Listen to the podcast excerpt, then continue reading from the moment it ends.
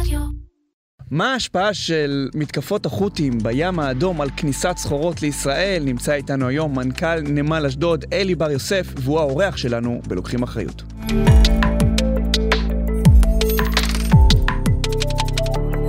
בעקבות מלחמת חרבות ברזל, המודעות לאחריות תאגידית ואימפקט במגזר הציבורי והפרטי עלו לראש סדר היום הציבורי. תאגידים גדולים, עסקים ואנשים טובים שלקחו אחריות ונכנסו לוואקום שהשאירה המדינה.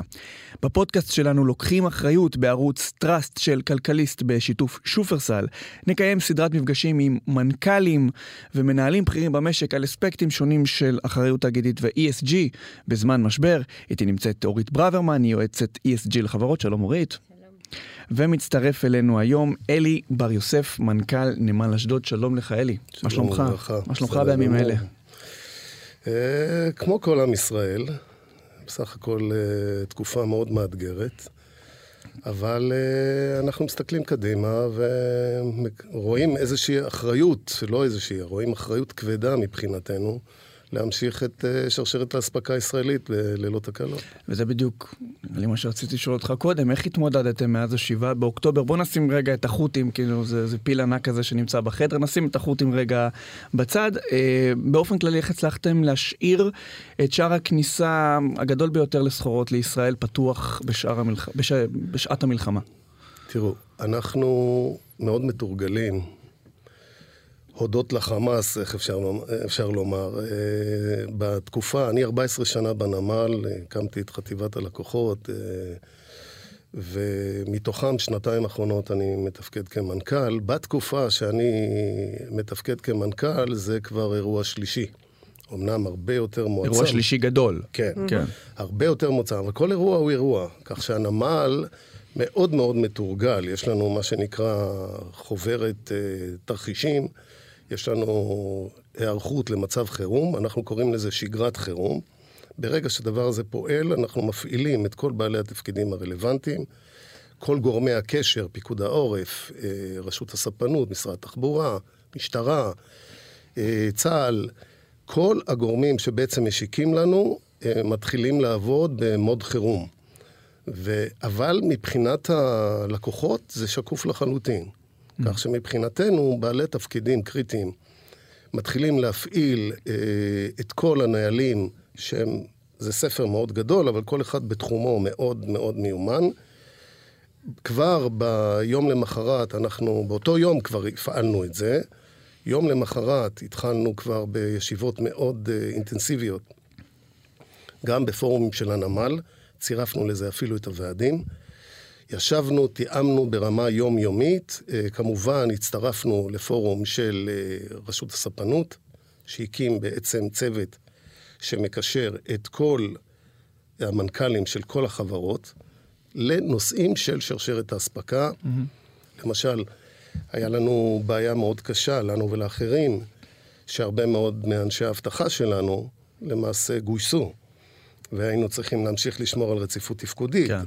אז בנושא הזה נערכנו, למשל, חברת נמל אשדוד נעזרה בבסיס חיל הים, וגייסנו בעזרתם חיילים שיעזרו לנו, סגרנו שערים. חיילים עבדו במקום העובדים. כן, כן, סגרנו. אז כאילו זה סוג של לופ, חלק הלכו נכון, לצבא וחלק נכון, יצאו לא, מהצבא וחזרו אליכם. אבל זה, כאילו. זה רמה אחרת, כי okay. אוקיי. אנחנו רגילים באבטחה ללוחמים אה, בדרגה אה, גבוהה, okay. אוקיי. ובעצם התפשרנו פה, אבל סגרנו גם אה, שערים שהיו, בוא נגיד שבזמן רגיל אנחנו מפעילים אותם, בזמן חירום אנחנו מצמצמים אותם. ומה. עושים לגבי עובדים אה, סברים, מפעילי מנופים אה, שגויסו למילואים? הבנתי שיש לכם איזושהי היערכות לעובדים שפרשו. בהחלט. והחזרתם אותם. מה שנערכנו זה, אחד, יש לנו קרוב ל-90 חבר'ה שהם בצו 8, בכל שלל, בשלל תפקידים, מתפקידי לחימה ועד תפקידי תומכים, תפקידים תומכי, תומכי לחימה. יש לנו אה, 55 משפחות מהעוטף שפונו. Mm-hmm. הרוגים לצערי הרב, אה, שני עובדים שנהרגו במסגרת כיתות כוננות בדרום. יש לנו אה, נכד של אה, גמלאי אה, נמל, שהוא היה במקרה הרס"פ של הבן שלי בצנחנים. Oh. אה, יש לנו עוד בחור, אור כרמי, שהוא בן של אה, עובד נמל שנהרג במסגרת גולני.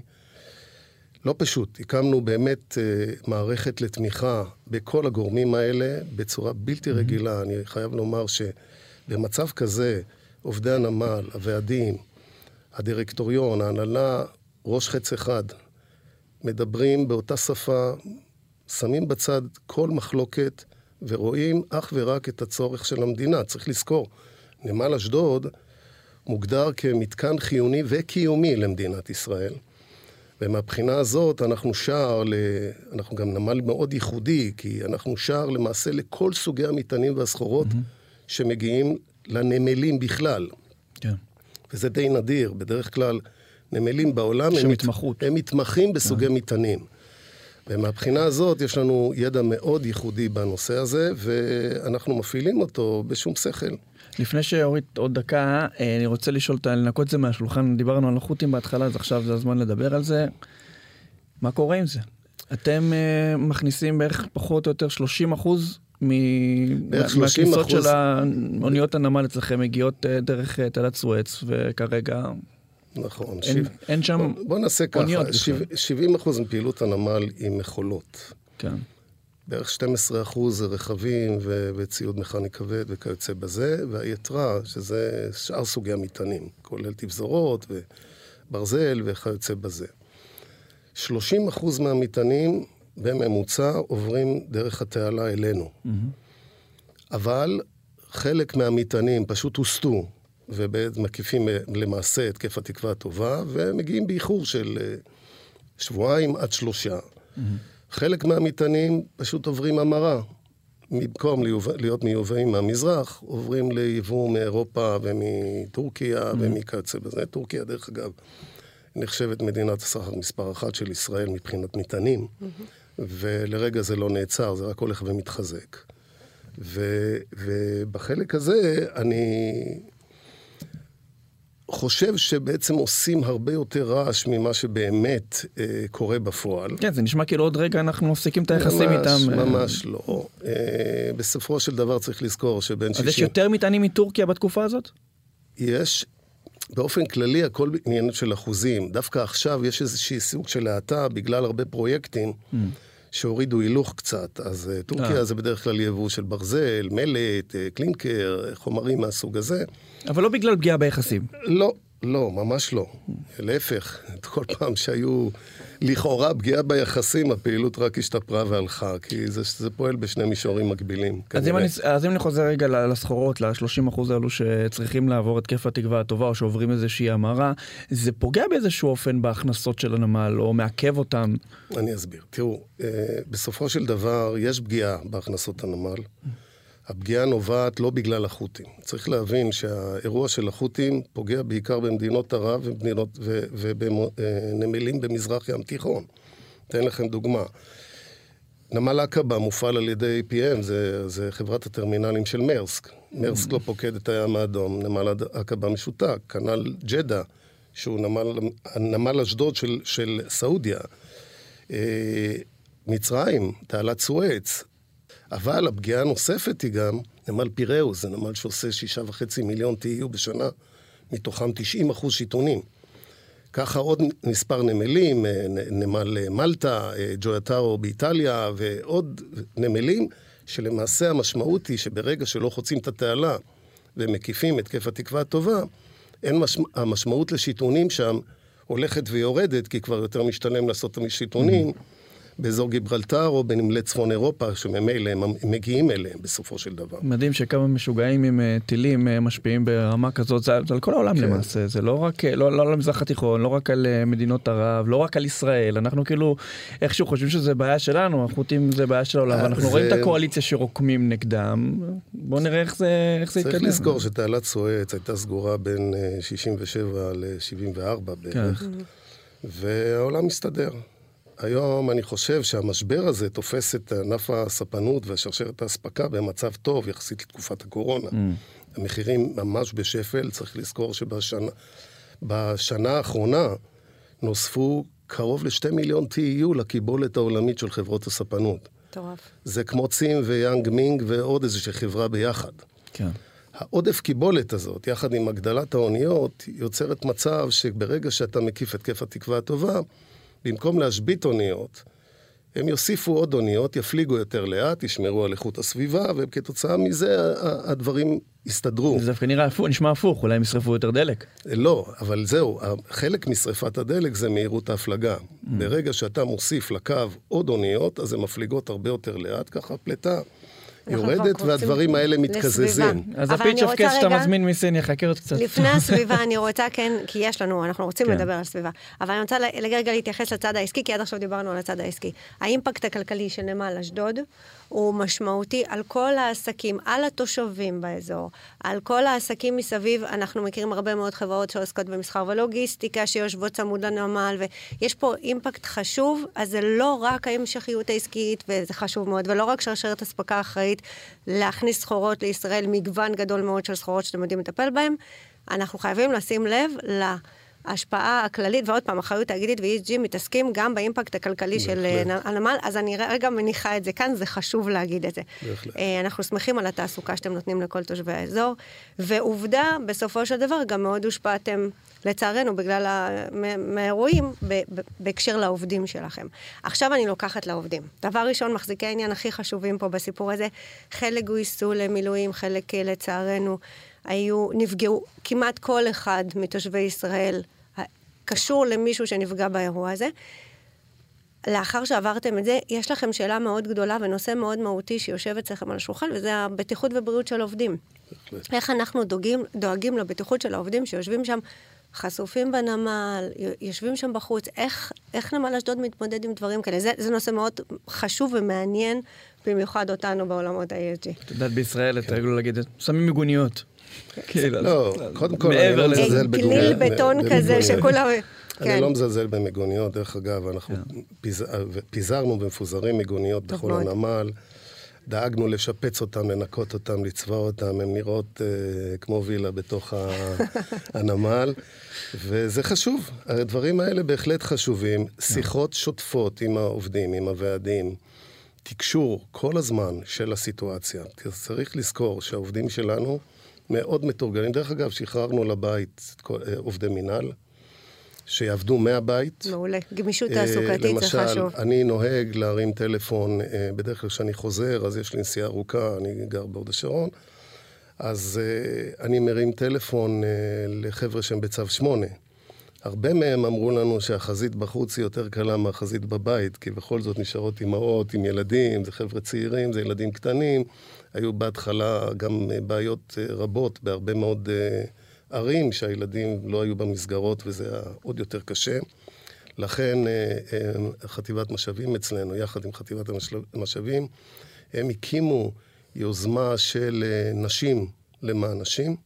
שבעצם נשים של עובדים ותיקים יותר, שהם עובדים ולא בחזית, בעצם תומכות בנשים שזקוקות לתמיכה הזאת, זה דבר mm-hmm. שיצר אפקט אדיר, okay. וכמובן גם הכשרנו וליווינו אותם בלעשות את זה נכון. מהבחינה הזאת, אה, העובדים באמת ש, שנמצאים בסוג של חזית חשופה, זה אלה שעובדים על המנוף.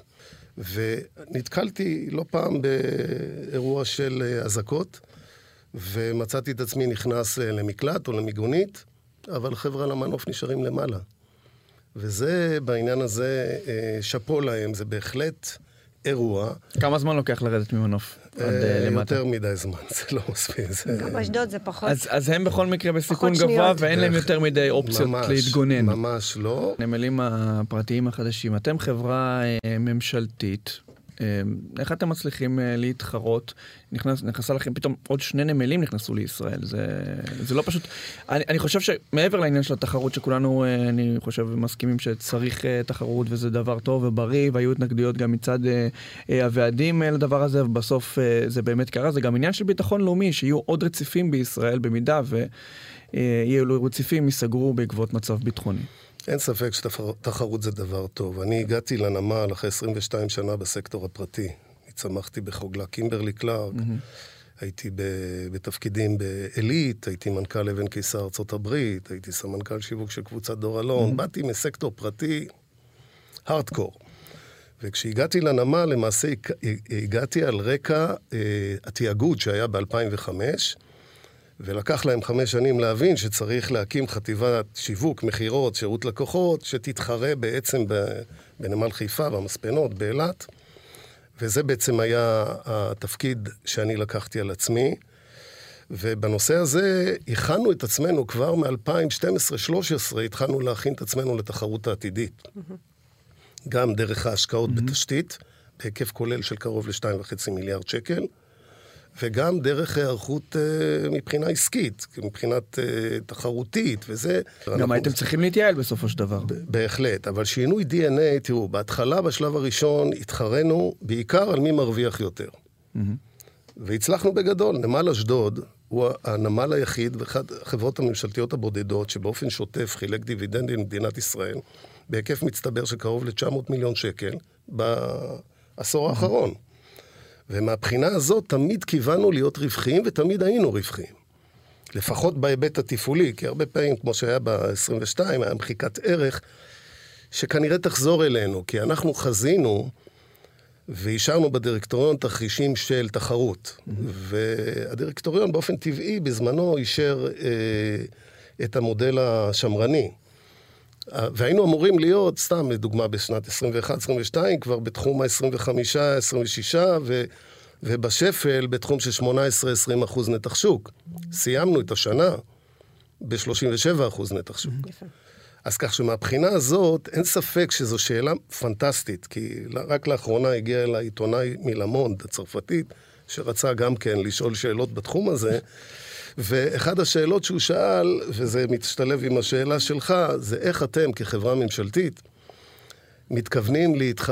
להתחרות בחמישה נמלים פרטיים ועוד שני mm-hmm. תאגידים מוסמכים, כשבמערב כולו אין עוד חברה ממשלתית שמתחרה בנמלים פרטיים. אבל גם אתם עוד רגע כנראה לא תהיו חברה ממשלתית, אז, וזה אז, נתקע. אז השאלה, בוא אני, השאלה בוא מתוך מנכ"ל, מי, מי תוקע את זה? אז בוא אני אתן לך עוד סקופ. כן. הסיבה שהצטרפתי לנמל זה שכששכנעו אותי שהנמל הולך להפרטה. אה. אני הצטרפתי במרץ 2010, באוקטובר כבר היה תשקיף מוכן. אבל מאז עברו הרבה מים בירדן, כמו שאומרים, או בנמל. הרבה אוניות בנמל, כן. בדיוק. ותראו, אה, בסופו של דבר... למה זה לא קורה? זה כבר שיקולים של... אה, זה, זה במגרש הממשלתי והפוליטי, mm-hmm. זה לא החלטה של לא להנהלה ואפילו לא הדירקטוריון הישראלי. אבל היא תשפיע עליך בסופו של דבר הכי הרבה, הם יכולים לבוא ולהחליט, אבל זה, אתה צריך ליישם את זה בפועל, לעבור אני ל... כרגע, אני כרגע, אנחנו הנמל מתנהלים כאילו אנחנו חברה פרטית. צריך להבין, התהליכים של ההנפקה, המוכנות להנפקה שהייתה כבר בשלהי 2010, למעשה מאז אנחנו מתנהלים כאילו אנחנו חברה ציבורית. אנחנו מפרסמים דוחות במועדים קבועים, שמגיעים גם אליכם. זה מגיע ל- ל- למשרד התחבורה, הדוחות שלנו מפורסמים במסגרת mm-hmm. משרד התחבורה. אנחנו פועלים לפי סוקס, לפי כל הקריטריונים אוקיי. המחמירים ביותר של חברה ציבורית, ואני עבדתי בחברות ציבוריות, אני יודע מה המשמעות של זה. וגם הייתי שותף להנפקה בעבר של דור אנרגיה בשתי בורסות במקביל, ואני יודע איך חברה ציבורית מתנהלת, ככה נמל אשדוד עובד. ובכל זאת, איך זה ישפיע עליכם? עכשיו, אה, תראו, זה אתגר מאוד מעניין. אני חייב לומר שגם הוועדים וגם ההסתדרות מתחילים, לא רק מתחילים, מפנימים את זה. וזה עוזר לנו אה, לסגור הסכמים, להתחיל להתכוונן לכיוון של התייעלויות ולתת תוצאות בכל הסגמנטים. יש סגמנטים כבר שנערכנו הרבה קודם, לדוגמה, יחידת רכב שהקמנו, שהוצאנו למעשה קבלן מהנמל, והקמנו יחידת רכב מתמחה שנותנת שירותים ליבואנים, שיהיה היום יתרון יחסי של הנמל, זה רמת מקצועיות יוצאת מן הכלל. אפרופו לקוחות כמחזיקי עניין, mm-hmm. כן מעניין לשמוע יותר על ההתייחסות, אה, גם בנית, הקמת את, כן. את כל, כל uh, מערך הטיפול בלקוחות. איך אתם באמת מתייחסים ללקוחות ובמה זה שונה באמת מאיך שהתייחסתם קודם? אז אני אסביר. בכלל, לקוחות בנמל זה... זה... זה מורכב. אתה יודע, בסופר, כשאתה נכנס ללקוח, שופרסל, כן? אז אתה יודע מי הלקוח. בנמל יש מה שנקרא שכבות של לקוחות. יש לקוחות שהם גורמים משלמים, יש לקוחות שרק אה, משתמשים בשירותים של הנמל ותומכים בגורמים משלמים. כל מודל התעריפים שבאוקטובר 2010, על רקע ההצטרפות שלנו ל-OECD, שונה mm-hmm. 180 מעלות, אה, למעשה אה, מגדיר את הלקוח לפי הגורם המשלם. אז יש סגמנטים כמו אחסנה, שהגורם המשלם זה היבואן. יש סגמנטים כמו מכולות, שחברת הספנות היא הגורם המשלם. במטען כללי, היבואן משלם לסוגיו. ואז בעצם הנמל אה, נערך לכל סגמנט באופן אה, ספציפי. אני יכול להגיד שאחד המהלכים המאוד אסטרטגיים שעשינו, בעבר, כשאני נכנסתי לנמל, היו גורמים מתווכים. הם היו גורמים שעוברים, עובדים מול הנמל, והם היו מתווכים ללקוחות הסופיים, ליבואן ויצואן. אז וזה, עוד מישהו בשרשרת. נגמר. יופי. היום אנחנו עובדים ישירות מול יבואן ויצואן בהסכמים מסחריים. יש לנו קרוב ל-400 הסכמים מסחריים.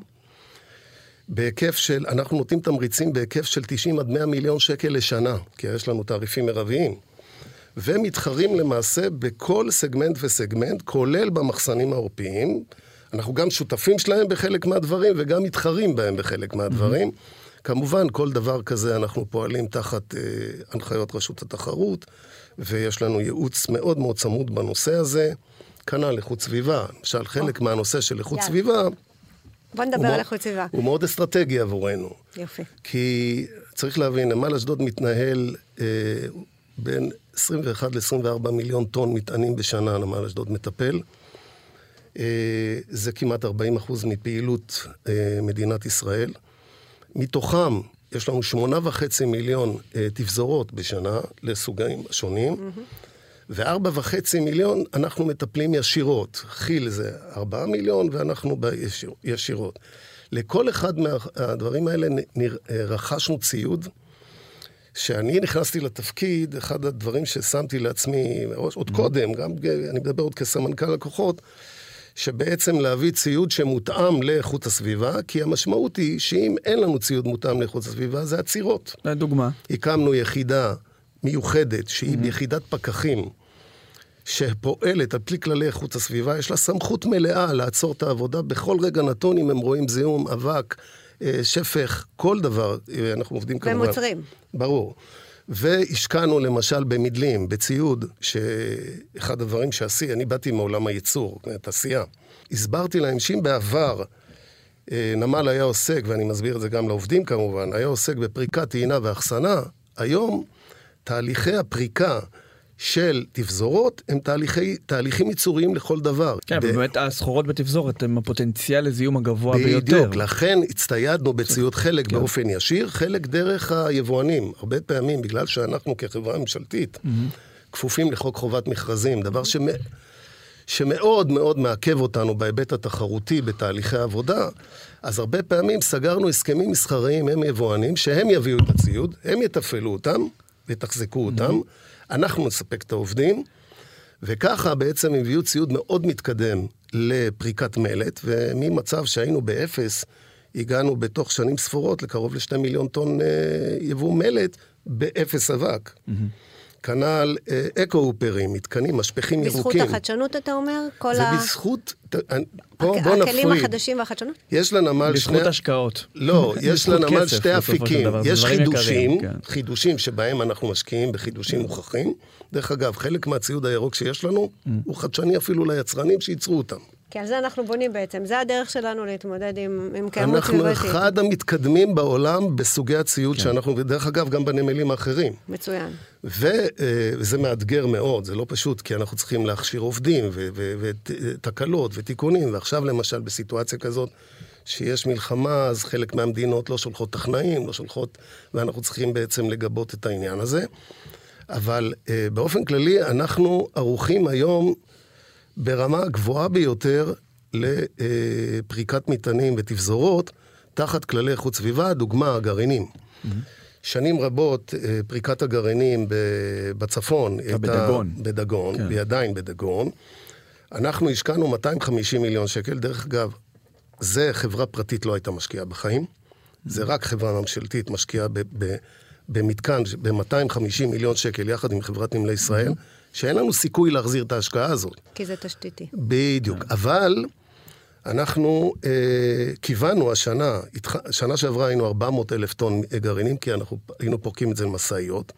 השנה עשינו מיליון 200 אלף טון, כי התחלנו להפעיל את המסוע, והתחלנו להפעיל את המדלים, ולא שאין בעיות ואתגרים, זה לא פלאג אין שאתה מפעיל וישר זה עובד. אז אם אני אסכם אותו, להיות ירוק זה גם בסופו של דבר יותר מרוויח ויותר יעיל. ברור. הנה, חד כמויות, כי באמת הפריקה ו... עם כפות לתוך משאיות זה הרבה יותר... ולא אה, פחות חשוב, כל מה שאנחנו אומרים תמיד סביב EHG זה החוסן של החברה. ההסתכל, ניהול סיכונים, ההסתכלות אל העתיד, והרבה פעמים אני חושבת שיש, אה, יושב מולנו מנכ"ל שמבין את הראייה ארוכת טווח של חברה, שמסתכלת קדימה, רואה את התחרות, רואה לאיפה היא רוצה ללכת, mm-hmm. ומכין את החברה לעתיד, וקיימות סביבתית לא יעזור כלום. זה נושא, במיוחד שאתה מדבר נכון. את השיח הגלובלי היום.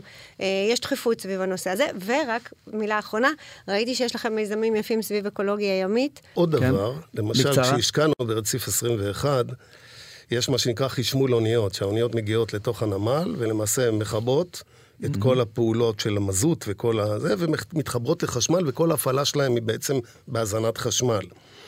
זה היה מאוד לא כלכלי בהתחלה, כי yeah. כן. מעט, רק האוניות הגדולות, החדישות ביותר, שנבנו למעשה מ-2019-2020, משהו כזה, זה בערך התחילו להיכנס, גם בהדרגה. אז ביצענו הכנה בהרבה מאוד כסף, וממש בימים האחרונים העברנו החלטה בדירקטוריון להשקיע בזה עוד 37, מיל... 37 מיליון שקלים, mm-hmm. כדי שהאוניות יגיעו. למה? זה לא כלכלי באופן ישיר, אבל חלק מחברות הספנות היום בת...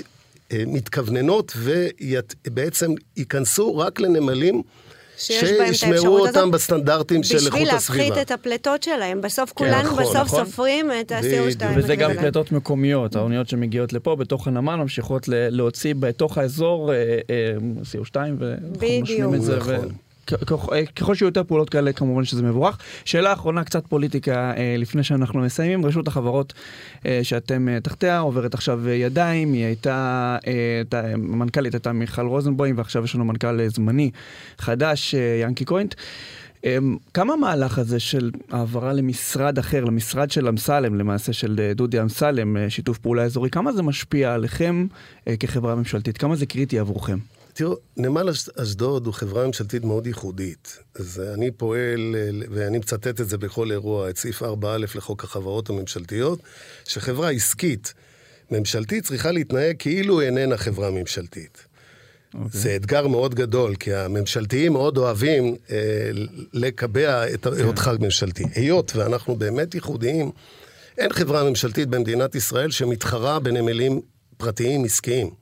ואנחנו עושים את זה כבר שנים רבות, צריך לזכור. Mm-hmm. נכון שנמל חיפה רק לאחרונה עבר, אבל גם הוא התחרה במספנות, וגם התחרנו באילת, כל אחד בסגמנטים הרלוונטיים, ועכשיו זה בכלל...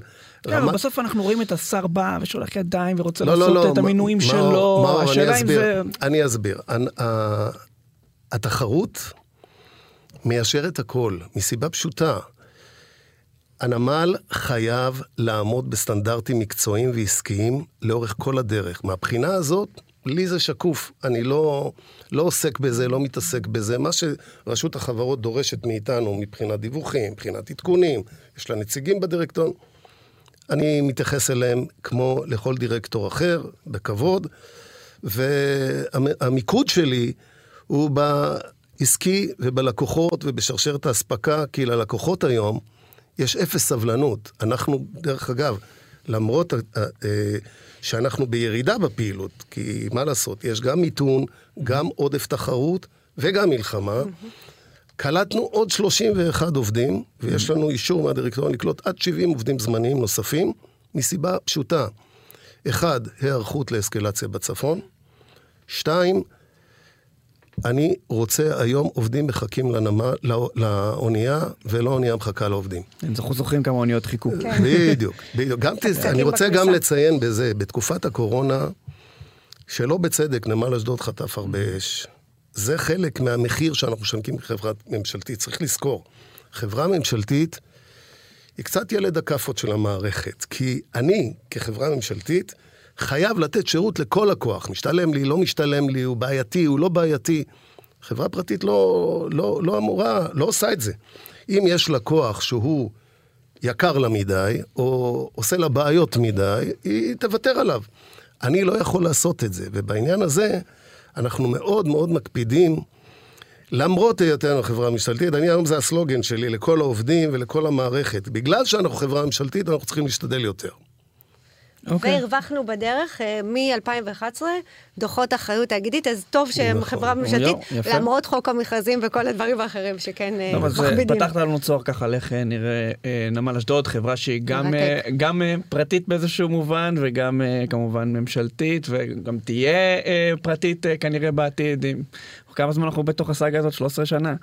הרבה, 14 כבר. אז, אני... אז אולי מתישהו... ההחלטה היא מ-2009, אבל תראו, גם מה שקורה עכשיו, שימו לב, אה, החברות ה-so called לאומיות, אה, לא so called, הן בעצם סוג של חברות לאומיות, צים, אה, נמל אשדוד. היום אנחנו בסיטואציה כזאת של מלחמה. אנחנו העוגן של התשתית הישראלית. כן. ובעניין הזה אסור להקל ראש בזה. אתם יודעים, אחרי ה-7 באוקטובר, אני חושב שנגמר לעבוד על אוטומט. צריך לחשוב איך מחזקים את, ה, את, את מדינת ישראל. אני יכול להגיד לך שכאחד שצמח בתעשייה ועובד הרבה עם חברות תעשייה, הייתה מגמה בשנים האחרונות של לוותר על התעשייה במדינת ישראל. אנחנו מדינה קטנה, יכולים לייבא כן. הכל. ולא כך. הדברים מתחילים להשתנות לא רק אצלנו, גם במדינות מערב אחרות, ואנחנו רואים את זה, זה חלק ממשבר ענף הספנות, בקיצור קווי אספקה. וזה משהו שצריך לתת עליו את הדעת, ולא ללכת בשום, כל, איך אומרים, אני קורא, כל פרה קדושה על האש. צריך ממש ובלי, אה, לבחון את הדברים ובלי האלה. ובלי קשר לזה שמדינת ישראל מצויה בתוך המתיחות הגיאופוליטית הזאת וכולי, אה, אנחנו גם באמת, הקורונה לימד אותנו את החשיבות של שרשרת אספקה אחראית כן. מקומית. וגם נכון. החקלאים, לא רק התעשייה, צריך לדאוג לכל האספקטים האלה, ולכן אני חושבת שזה נכון מאוד לחזק את הדברים. זמננו תם, באמת הרבה קונספציות נשברו מאז ה-7 באוקטובר, זה כאילו כבר נהיה קלישאה. אה, אלי, תודה רבה לך שהיית איתנו. תודה רבה לכם. תודה. אורית, תודה רבה לך שוב. תודה גיל. לך. ותודה רבה לכם שהאזנתם אה, לפרקים נוספים של הפודקאסט אה, לוקחים אחריות, אתם מוזמנים להיכנס לאתר כלכליסט, ליוטיוב ולפלטפורמות הפודקאסטים השונות. אנחנו נתראה בהמשך.